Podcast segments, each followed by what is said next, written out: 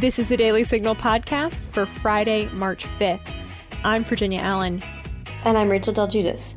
Congressman Ralph Norman of South Carolina joins me on the podcast today during a conversation we had at CPAC, the largest annual gathering of conservative activists, to talk about the threat of China to the U.S. And don't forget, if you're enjoying this podcast, please be sure to leave a review or a five star rating on Apple Podcasts and encourage others to subscribe. Now, onto our top news.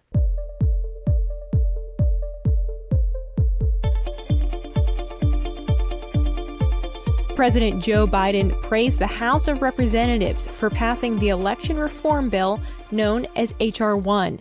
In a statement Thursday, Biden said the bill will rein in the outrageous gerrymandering that distorts our democracy. It will empower the Justice Department to crack down on laws that curtail voting rights along racial lines. It will reform our campaign finance system to amplify the voices of the people not the powerful. And it will modernize and secure our future elections against all manner of threats. Biden said he looks forward to signing the legislation into law after it passes through the legislative process.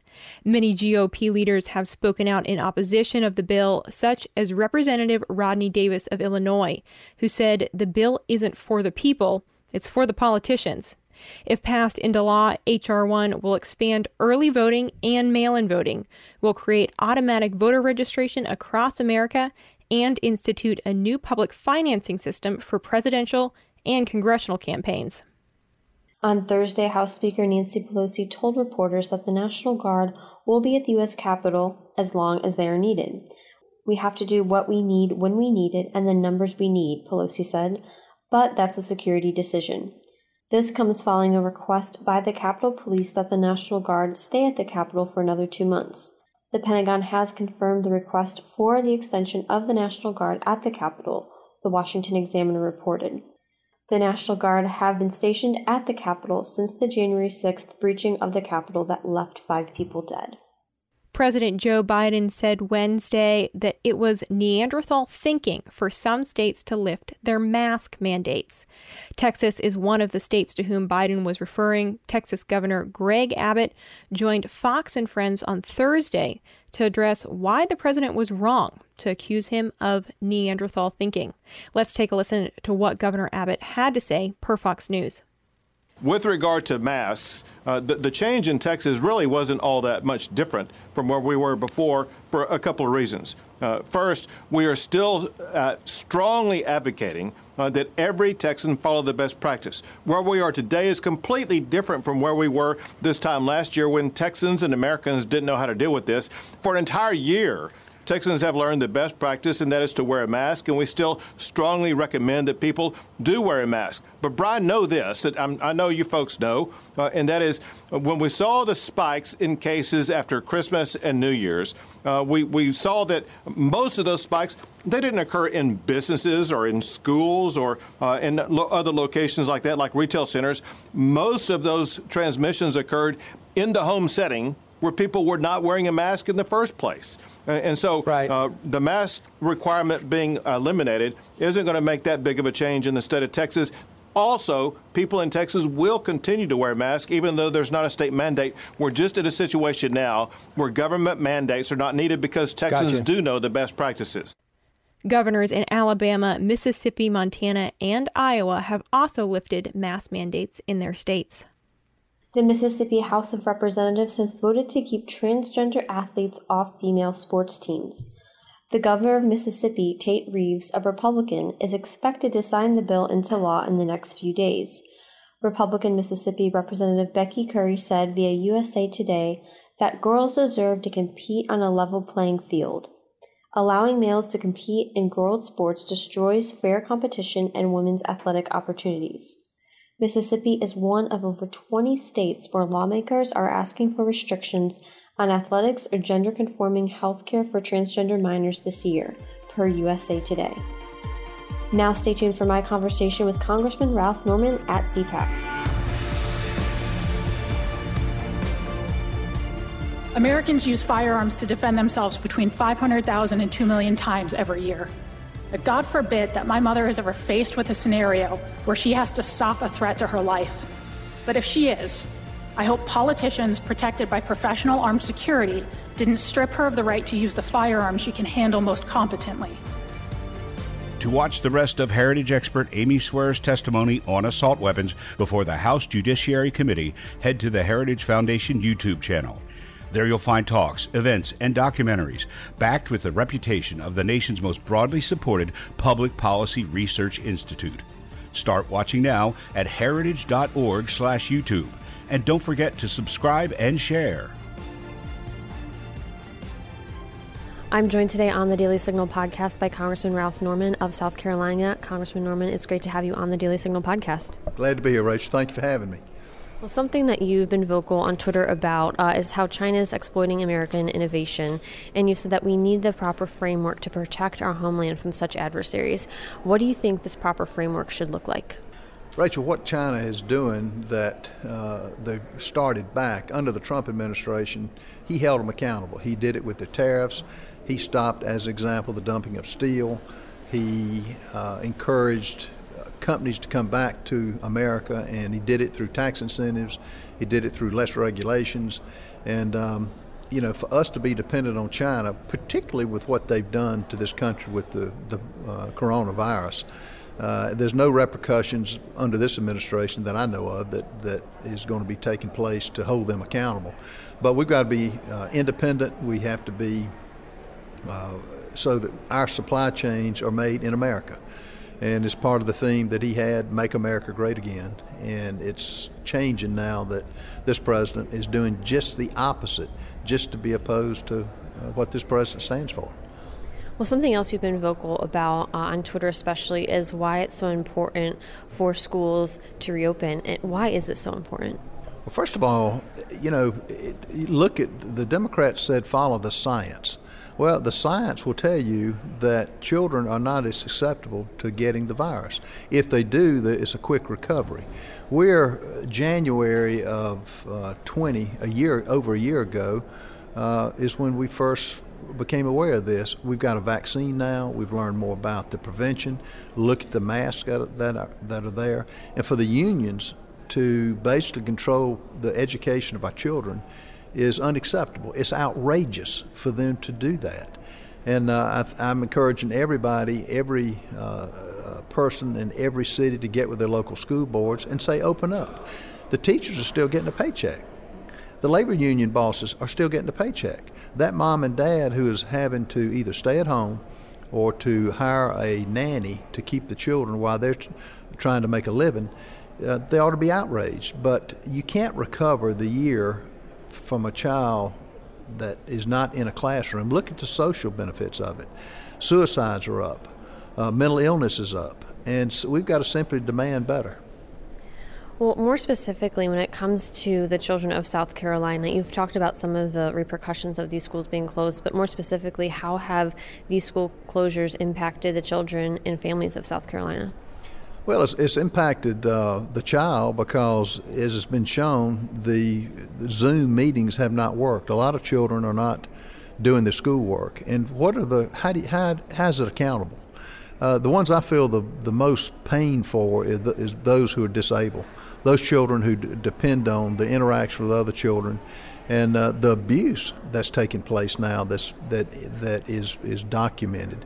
So, and it's not just limited to South Carolina. Look at uh, any state in this country. Now, I think it has the private schools to those that can afford it, or they're getting their children educated. But how about those that can't afford it? Uh, virtual learning is good for some, but not for others. And to uh, to have one size fits all and to keep them out of school is is not right. And then they're getting stimulus money when they've been closed and they're still getting a paycheck. How does that work? Well, moving on to the agenda of President Joe Biden's administration, you had talked on Twitter about how, uh, and this was a little while ago, but you had said one month in, and Dems have already stripped the rights of the minority party in the House, kicked a Republican off for committees for words she said before holding office, and are rushing the impeachment of a private citizen without due process, which they again impeached uh, former President Trump. What are your concerns about the Democrats' agenda long term? The Democrats are this radical agenda under that's being led by Omar it's led by AOC. Rashida Tlaib is intent on one thing power. They want power to control everything they do. and they're dismantling our Constitution. They're dismantling uh, our way of life, our government, and um, it's such a double standard. You, you mentioned uh, Marjorie Taylor Greene took her off all the committees. She was voted in uh, by a larger majority than I was. 75% of the people voted her in office. The words they claim she said was well before the election. So her people in her district have confidence in her. And they kicked her off committees. Now, as an example, Eric Swalwell purported to have interactions with a foreign spy, and he's on Intel committee. Intel committee gets information that we don't get, and it's a it's a uh, outrage that he's still on the committee, and the press has no interest in pursuing. Take the Biden um, the money that came to his son Hunter Biden. Uh, and the big guy for the president. Where's the media on that? You can't make those allegations without backing them up. The money trail can be spotted. They're not doing it. So it's up to we, the people, to get back involved and shout it, shout it from the rooftops. It's because of people like that are willing to do that. We're willing to have a CPAC and have the many people here. This could be five times bigger if the COVID virus hadn't hadn't stopped the numbers. Well, you mentioned uh, the situation with Eric Swalwell.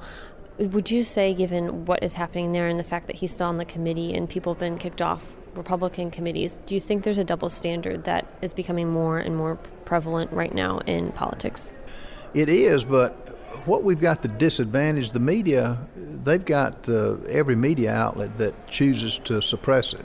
Look at what Andrew Cuomo, I mean, the governor that involved lives, they're not reporting it. Now, we've got to change that and use whatever means we can, but we're being banned. Look at what Big Tech's doing. I was banned with the frontline doctors on hydroxychloroquine, and it just shouldn't happen. But we've got to get loud, we've got to have our voice back, and we've got to, we the people, get, get involved. Well, another agenda of the Biden administration that I know you've talked about and have concerns over is the Biden administration's plan to give amnesty to 11 million illegal immigrants. Why is this a problem? Can you unpack this for us? amnesty to, and, and it's more than 11 million, it's probably 15 to 20. Uh, we got the worst pandemic in this country, and I'm on Homeland Security and ask the question of the Biden administration what, with, with those who are illegally coming across the country, uh, coming across the border into our country, what are you doing about COVID? Are you testing them? Are you giving them a mask? Uh, they're going to be in our society. Uh, are you doing vaccinating them? They, they want to circle back with us which means they don't have a plan. How safe is that for you and I? Not very safe. Uh, so the, the president, President Trump had the right plan. Uh, there is a we want uh, immigration, but legal immigration, and that's not happening. He's doing it for power to get votes because they want to register these people, give them driver's license, and let them vote, which will secure their power. It's un-American. It's not right, and it should should be stopped. Well, the House just passed the Equality Act, and among many things uh, in this legislation, it's going to allow uh, things as you know biological men being allowed in women's restrooms, um, biological boys being allowed in locker rooms to undress with girls, and so. What are your concerns about this piece of legislation, and how do you foresee it impacting uh, the country on a whole? Well, I asked that mom, that mom or father, when you're daughter or granddaughter goes in a, in a restroom, is it fair for a man to pretend to be a, a woman and go in? Uh, and I guess it's, I, I guess it's going to take the rapes and, and the murders to maybe wake this country up. But that's what they're intended to do. Look at sports. They want men to, claiming to be women to compete against women in sports. How many scholarships is that deserving young lady going to lose? I mean, it's it's ludicrous. It's it's uh, it's outlandish, and we ought to be in an outrage over it, and we are. But again, they've got the outlets, they got the news media predominantly, and it's up to us to use whatever we can, and um, and try to, to, to change that narrative. Well, circling back to immigration uh, briefly, how do you think the immigration system should be reformed? I mean, there's a lot to do, and there is a Democrat, you know, House, Senate, and White House. But where do you see uh, places where reform could happen when there's the opportunity for it? First of all, we've got to finish the wall. This president built over 400 walls, and the very Democrats that say that, that tell you walls don't work, look what they put up around the Capitol a wall. If it doesn't work, how does it work for them? Uh, we got to build the wall. We got to have merit-based immigration. We can't be uh, take everybody anytime they want to come over here. Look at the drug cartels, which are controlling a lot of the the, groups that are coming into this country. I just had a sheriff last night at CPAC mention the fentanyl that's coming unfettered across this country. Uh, it can kill, it's potent, it can kill, it's 100 times more potent than heroin. So all of it just doesn't make sense. It's all of it is is again an attempt to get power. They don't want to do it legitimately through elections. They want to force it on us, and that's what we got to fight. Well, big picture, uh, what are some of the biggest challenges and also opportunities you see in Congress? Um, you know, we talked about some of the opportunities with immigration, but big picture, what are some opportunities and challenges you see um, despite the Democrat House, Senate, and White House? Well, Ms., as your listeners know, Ms. Pelosi controls all the committees. They have a five vote margin for us. And give you some perspective, when I came into Congress in 2016, the Democrats were 227, we were 196. Now it's five vote difference. So we've got to use that. We've got to uh, have involvement at every level. We've got to circumvent a media that will not report the, the horrible things that are going on, policies that the Equality Act, uh, H.R. 1 is going to control elections uh, through the federal government. We have to stop, we have to express outrage on that, and we're going to vote against it. But they've got the votes now, and uh, hope and pray the Senate will stop it. And th- now's not the time for the Senate to um, to cross the aisle. You say no and send it back, and hopefully the Joe Manchins and others will come come through. Well, as we wrap up, I did want to ask you about uh, this concept of cancel culture we've seen really rampant lately in society that most people will know of. Um, for example, President Trump being banned off of Twitter, and then more recently, there's been a bunch of different organizations, some even nonpartisan, that have banned from Twitter. And so, what's your perspective of cancel culture, and how do you think it should be combated? Way you combat it is what I'm doing. Uh, as an example, We're, I'm a developer. We built Marriott's for years. Marriott uh, has taken uh, the opposite view of we the people uh, and, and, free enterprise and they're part of the woke culture. I'm writing the president and I'm writing the board of directors. They turned down our Freedom Caucus at their hotel, and that's income because we were conservative. That's if, if, if that's not outlandish. But we're going to let the directors know, and as a customer, I'm letting them know that uh, we do not accept that, and that's fine if that's what they if, if they want to do. I'm just not going to be a part of it, uh, both from a uh, building of the Marriotts and and, um, and and going to their hotels because if they're going to turn us down because of our views, we didn't go there to tear the hotel up. We went there to give them business. And the stockholders ought to know that. That's how we combat it. I, I just give you one example. World culture, sports the NBA siding with uh, communist China. I'm not going to NBA game. I'm only one person, but I'm not going to their games. The NFL not standing for the American flag. I'm not going to football games. Now it's small, but it's a, it's uh, something that I can do, and I urge everybody to examine what is important to them because we're going to lose our republic if it keeps going the way it is. Well, sober note, but wise words. Good notes to end on. Congressman Norman, thank you for joining us on the Daily Signal podcast. My pleasure. Thank you so much. And that'll do it for today's episode. Thanks for listening to the Daily Signal podcast. You can find the Daily Signal podcast on Google Play, Apple Podcasts, Spotify, and iHeartRadio. Please be sure to leave us a review and a five star rating on Apple Podcasts and encourage others to subscribe. Thanks again for listening, and we'll be back with you all on Monday. The Daily Signal podcast is brought to you by more than half a million members of the Heritage Foundation. It is executive produced by Kate Trinko and Rachel Del Guidice. Sound design by Lauren Evans, Mark Geiny, and John Popp. For more information, visit dailysignal.com.